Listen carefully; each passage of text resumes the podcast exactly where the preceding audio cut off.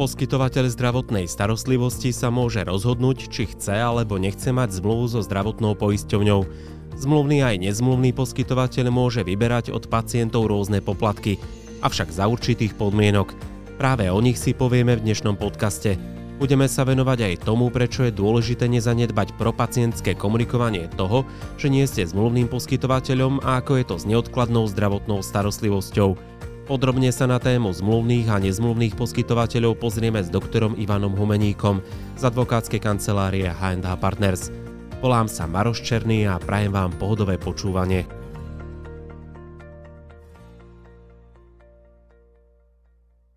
Čo keď sa lekár rozhodne stať nezmluvným poskytovateľom zdravotnej starostlivosti, povedzme si, keď je to nový poskytovateľ a zároveň keď je to taký súčasný, ktorý si to rozmyslí, že sa chce rozviesť v úvodzovkách s poisťovňami. Aké sú tie postupy? Tak my o tom môžeme debatiť v takej polohe akože právnej, pretože ja si uvedomujem to, že tie naše úvahy, oni sa nedajú úplne, že jednak jednej, že tak, že zobrať a že nasadiť do akéhokoľvek prostredia kde nejaká ambulancia funguje, lebo môže to naraziť na nejaké, nejaké životné, ja neviem, mantinely a prekážky a tak ďalej. Takže e, trošku to treba aj vnímať tak, že sa rozprávame v takej všeobecnej rovine, ale vo veľkej časti tá debata má presah na realitu a je dobré ako keby sa na to pozerať možno aj tým spôsobom, ako sa na to pozeráme my. Keď sa na to pozerám ako právnik, tak e, zmluva s poisťovňou je otázka istoty, by som povedal. Istota v čom? Istota nejakého príjmu,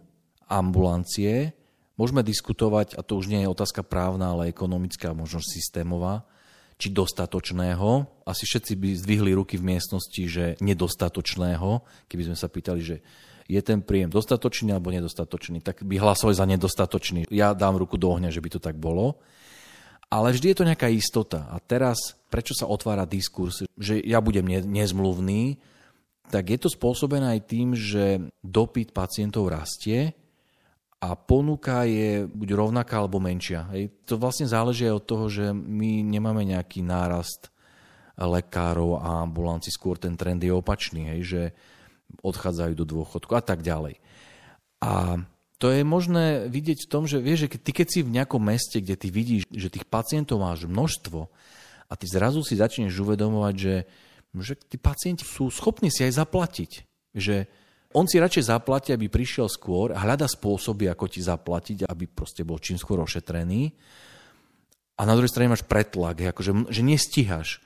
Tak si môžeš v nejakom momente povedať, že si dáš, že koľko zarobím za všetky výkony, ktoré urobím, napríklad keď si špecialista.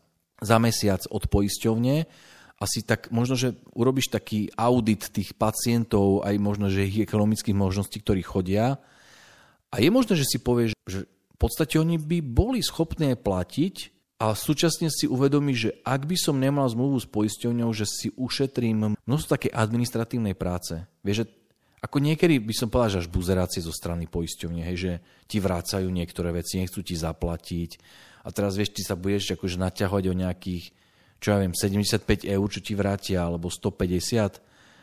A teda, no a na druhej strane samozrejme, že keď to tá poisťovňa vráti takýmto spôsobom, že tisíc ambulanciám, tak pre nich je to zaujímavé číslo, ale pre teba to nie je dostatočné na to, aby si sa, vieš, s nimi hádal. No ale prichádzaš o tie peniaze. A plus, čo je dôležité, že ty ako náhle vôjdeš do skupiny zmluvný, tak ty máš istým spôsobom zviazané ruky vo vzťahu k nejakým vyberaniam platieb od pacientov. Proste máš zviazané ruky. To znamená, že nezmluvný si môže vyberať viac tých poplatkov a rôzne? Tak zmluvný poskytovateľ, čo je veľký rozdiel proti nezmluvnému, musí vlastne účtovať tú zdravotnú starostlivosť v súlade s tým rozsahom, ktorý je stanovený v zákone a v nariadeniach vlády. A tie nariadenia vlády, oni vlastne vyzerajú tak, že všetko je zaplatené z verejného zdravotného poistenia. Hej, že vlastne ako keby trošku ma berte s rezervou, ale čiastočne si myslím, že teda myslím si, že mnohí so mnou budú súhlasiť, že zdá sa, že neexistuje taká situácia, kde by ako keby zákonodarca nepovedal, že aj toto je 100% úhrada poisťovne. Že to sú také, že zetkové výkony, kde nájdeš, že všetko. Že to, čo sa nezmestilo do tých špecifických, tak potom padne do zetkových výkonov, kde je ešte aj rada príbuznému pacienta v podstate akože je 100% hradená, vieš, poisťovňou. To, že ti to poisťovňa nezaplatí, alebo ty to ani nikdy nevyučteš, to je druhá vec, ale pre teba to znamená, že za takýto výkon si nemôžeš od pacienta vyžiadať peniaze, pretože nariadenie hovorí, že to je 100% hradené poisťovňou. A to je ten rozdiel. To základné pravidlo teda znie, že ty môžeš ako zmluvný od pacienta vybrať za zdravotnú starostlivosť poplatok len vtedy, ak on sa na tom zdravotnom výkone podieľa, že to zákon alebo nariadenie stanovuje, že sa podieľa, že, že dopláca niečo, nejaké percento, alebo že dokonca ten výkon alebo tú tvoju činnosť nejakým spôsobom platí 100%. A takto zjavných situácií, kedy to môžeš od neho pýtať, je vlastne veľmi málo. Lebo väčšina z nich, všetkých ostatných, je uvedené, že 100% to hradí poisťovňa. Len problém je v tom, že čo nominálne znamená 100%. Vieš, že 100% vyzerá ako krásne číslo alebo krásny údaj, ale keď je 100% pri rade pacientovi, ktorá trvá hodinu, že ty sa s ním hodinu rozprávaš a je to rada, za ktorú ti zaplatí poisťovňa 9,50, tak 100% je pre teba nedostačujúce, keď je to 100% pretože tvoj čas je ďaleko viac hodnotný ako dajme tomu tých 9,50. Ale nemôžeš si od pacienta vybrať, ako keby mu povedať, že viete čo, milý pacient, viete, hodinu sa rozprávame, ale mne zdravotná poisťovňa zaplatí 9,50. No len ten môj čas ja mám vykalkulované, že na to, aby som vedel zaplatiť e, sestru, e, nájom a stroje a neviem čo, tak ja by som mal mať za tú hodinu 40 eur. Takže buďte taký dobrý, 31 eur mi doplate. Toto ty nemôžeš pri výkone, ktorý je 100% hradený poisťovňou vlastne urobiť. Nezmluvný lekár si urobí cenník, aký chce a si povie, že moja hodina konzultácií je 50 eur. Keď súhlasíte, príďte, platíte 50 eur. A je to už len o tom, či nájde takú klientelu, ktorá s tým cenníkom bude v poriadku, bude s tým súhlasiť a budú k tomu poskytovateľovi vlastne sa stanú jeho pacientmi. Počúvate Mediprávnik podcast. Takto znie zvuk právnej istoty pre lekárov a lekárnikov. Ten cenník musí oznamovať na VUC alebo nie? Tam tá pozícia poskytovateľa je rovnaká aj zmluvný, aj nezmluvný má povinnosť jednak ceník prijať. To znamená, každý z nás, každý z poskytovateľov, a to sa týka aj ústavných zdravotníckých zariadení, to nie je len že ambulantný, každý poskytovateľ musí mať ceník výkonov, ktoré musí mať, musíš mať ceny, lebo však ty poskytuješ službu a ona má nejakú hodnotu. Teda pacient musí vedieť, že aká je cena tvojej služby. A aj zmluvný, aj nezmluvný to musí prijať, musia to oznámiť na samozprávny kraj a musia to mať zverejnené. To musí byť na dostupnom mieste pacientovi. Dokonca je e, jedna špeciálna povinnosť, e, ktorá je v zákone o poskytovateľoch a tam je normálne že napísané, že zverejniť na webe musíš o cenách. Normálne tak, ako ti hovorím, to znamená, tam sa otvára otázka, že húha, to akože musí mať web tým pádom, keď som poskytovateľ. Musí mať tým pádom? No vyzerá, že áno. Len podľa mňa toto ministerstvo nechcelo urobiť, alebo teda ten, kto presne toto konkrétne ustanovenie e, písal.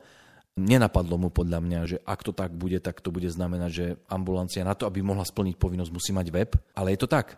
Samozrejme, môžeme uvažovať, že to nemusí byť web tvoj. Hej. Musí to byť asi nejak proste online priestor, kde bude umiestnený cenník. Ale áno, takáto povinnosť v zákone je a týka sa ako zmluvného, tak aj nezmluvného poskytovateľa.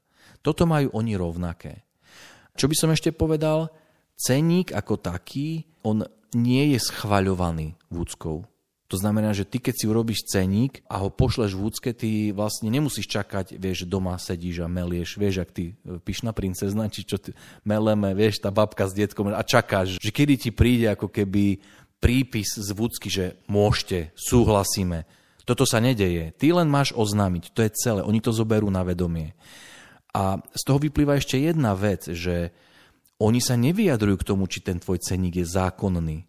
Vieš, že či tam náhodou nie sú že v úvodzovkách blbosti, ktoré ty nemôžeš ináč robiť. Napríklad, keď si zmluvný, že pýtaš peniaze za niečo, za čo pýtať nemôžeš. Takže tam treba ako na to upozorniť, že to, že som ako zmluvný poslal ceník na vúcku, a oni mi neposlali odpoveď, že moment, moment, položka číslo 3 alebo 4 to nemôžete vyberať, že to, že mi takéto niečo neprišlo, neznamená, že ten ceník je vlastne zákonný, že je v poriadku.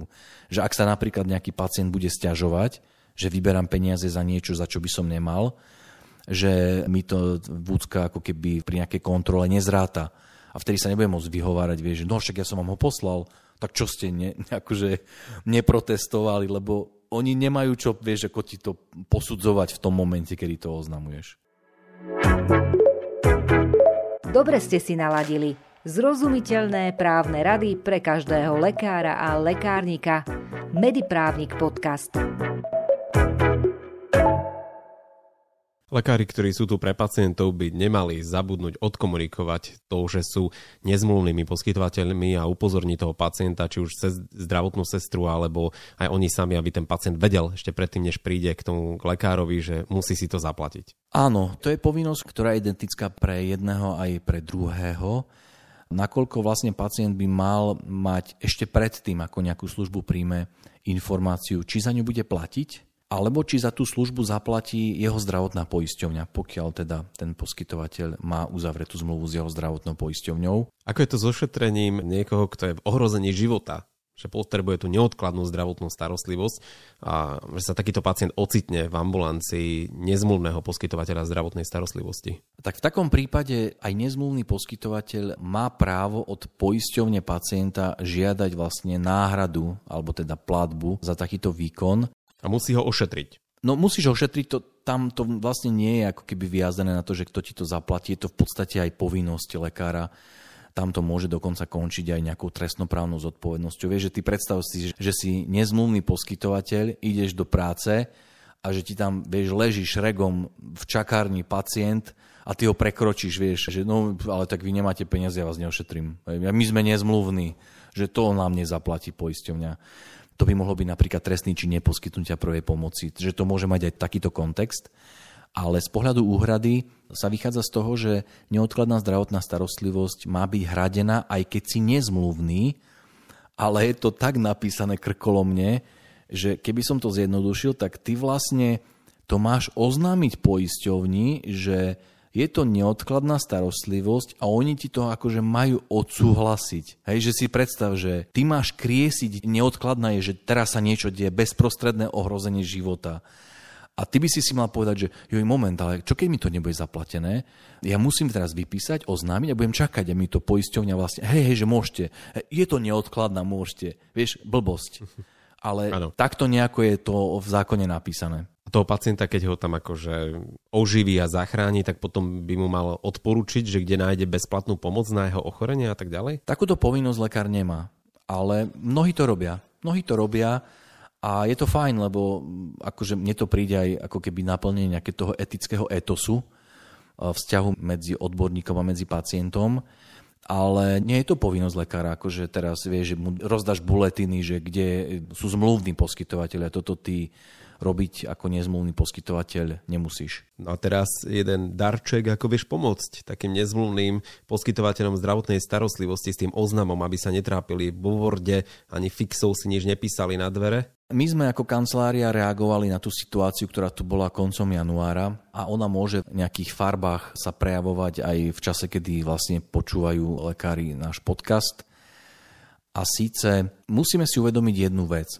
Predstav, predstav si, že si zmluvný poskytovateľ, ale v dôsledku toho, že podmienky poisťovne sú nedostatočné, tak ty naozaj reálne zvažuješ, že prejdeš do nezmluvného režimu. Ale tvoji pacienti sú zvyknutí na to, že neplatia za zdravotnú starostlivosť. A v momente, kedy to, že prejdeš a sa rozhodne, že budeš vyberať peniaze, ako ten proces je samozrejme zložitejší, ale že už to nastane, hej, že ty reálne naozaj vlastne ideš vyberať že priamu platbu od pacienta, tak je to taká, je to taká ošemetná vzťahová situácia.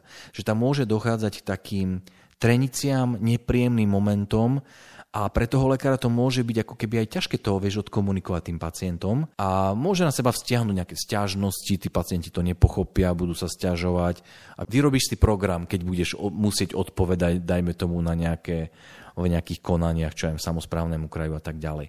Takže tam je vhodné, ak sa poskytovateľ chystá to svoje fungovanie zmeniť zo zmluvného na nezmluvného, aby to aj dobre premyslel komunikačne, lebo tam si môže ušetriť práve také tie iskrivé situácie a preto my sme pripravili taký plagátik, ktorý sa dá stiahnuť z nášho webu z mediprávnik.sk, nájdu ho medzi dokumentmi, je to bezplatné, len sa treba zaregistrovať, lebo tam sa to potom stiahuje cez taký link ktorý, ako on vlastne vysvetľuje tomu pacientovi tú situáciu, že áno, zo mňa ako zmluvného sa stáva nezmluvný. Čo to znamená? Že samozrejme vždy som vašim poskytovateľom, vieš, keď máš pacientov ktorí k tebe chodia. To neznamená, že si nezmluvný, že sa ti rušia vzťahy nejaké, alebo to nemá na to dopad. Takže je to také vysvetlenie, je tam trošku také povedané, že to nie je, že ja teraz idem na vás zarábať, hej, že to je dôsledok nejakej dlhodobo neriešenej situácie v rámci zdravotníctva a my sme to museli urobiť. Takže tam je vhodné to dať vedieť čím skôr tomu pacientovi, ty ho musíš tak naklepať, hej, že on už musí s nejakou informáciou prichádzať, aby on zrazu nezistil, že má platiť už keď je po všetkom, vieš, a teraz sestram povie, že 14,50. Čo? Prečo? Vieš, a vtedy to môže byť také akože nepríjemné. A toto je dobré ošetriť vopred, aby ten pacient už vedel. Možno si povie, že no tak ja tu nebudem chodiť, keď to je platené. Aj to sa môže stať. Niekedy možno, že je lepšie a keď nepríde, ako keď potom ten lekár musí riešiť nejaké stiažnosti. Si mi aj odpovedal na tú otázku, že ako je to vlastne s rozídením sa so zdravotnou poisťovňou. Nie je to jednoduchý proces, áno? Tak ono to závisí od zmluvy, pretože tie zmluvy sa uzatvárajú vlastne na rok a tam sú aj určité možnosti, ako zmluvu ukončiť predčasne. Akože tá prax je taká, že tie podmienky sa prehodnocujú vždy ku koncu toho zmluvného obdobia Poskytovateľia zvyčajne a hlavne ambulantní majú asociácie, ktoré ich zastupujú, ktoré rokujú o zmluvách a tak ďalej. Ja ti poviem moje také navnímanie, že, že z takého formálneho pohľadu existencie tých zmluv, že formálny pohľad je jeden a potom sú obyčaje otcov. Vieš, že to tak nazývam, že normálne, že úplne, že paralelná realita, v ktorej sa tie rokovania vedú, keď to čítaš potom v tej zmluve, tak to vôbec nemusíš chápať, že to tak je. Ale tým je zdravotníctvo sa mi zdá také akože špecifické, že to sú také normálne, že také vzťahy, akože sa týka právnych úprav alebo zmluvných nejakých dojednaní, hlavne medzi tým verejným sektorom a súkromným, také neštandardné veci. No.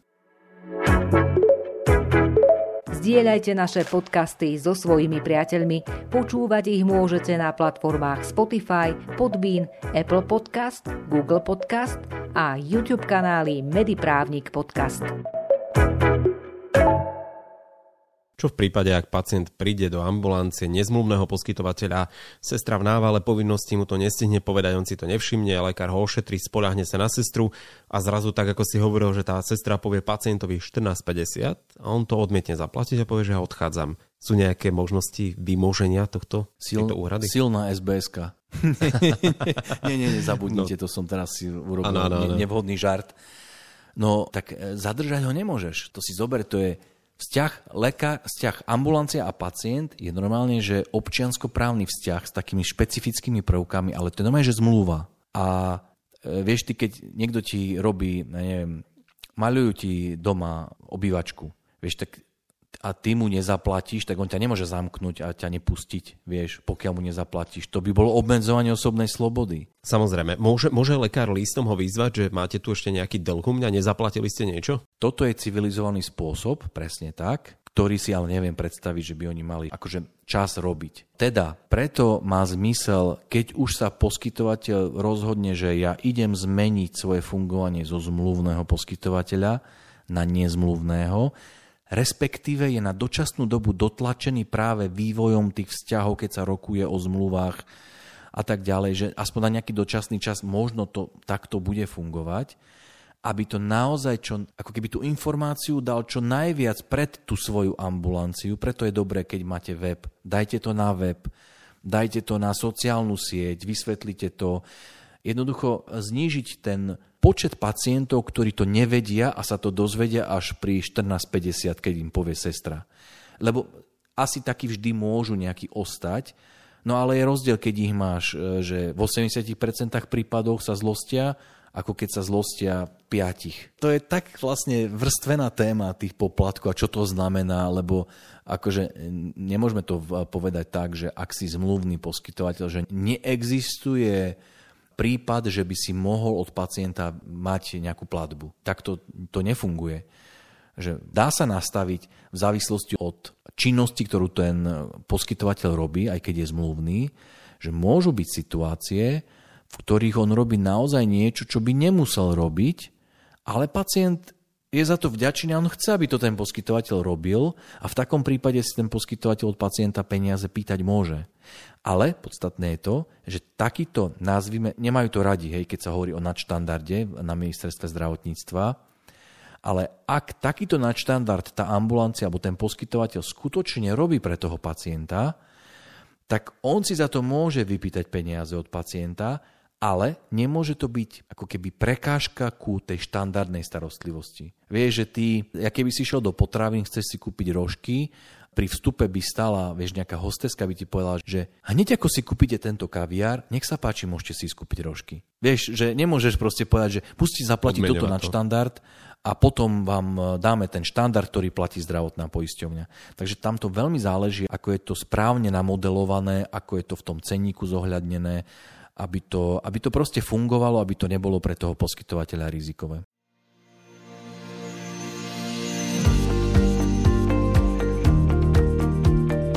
Tému dnešného podcastu, ktorou boli zmluvní a nezmluvní poskytovatelia, sme naplnili. Hovorili sme o tom, aký je medzi nimi rozdiel a za akých podmienok môžu vyberať poplatky od pacientov. Problematika poplatkov v ambulancii je celkovo zložitá a je potrebné mať dobre spracovaný cenník, ktorý musí splňať zákonné podmienky. Neváhajte sa obrátiť na odborníkov z advokátskej kancelárie H&H Partners, ktorá vám s tým ochotne pomôže. Bližšie informácie nájdete na web stránke mediprávnik.sk v záložke Extra právne služby, kde si vyberiete z ponuky poplatky a cenník.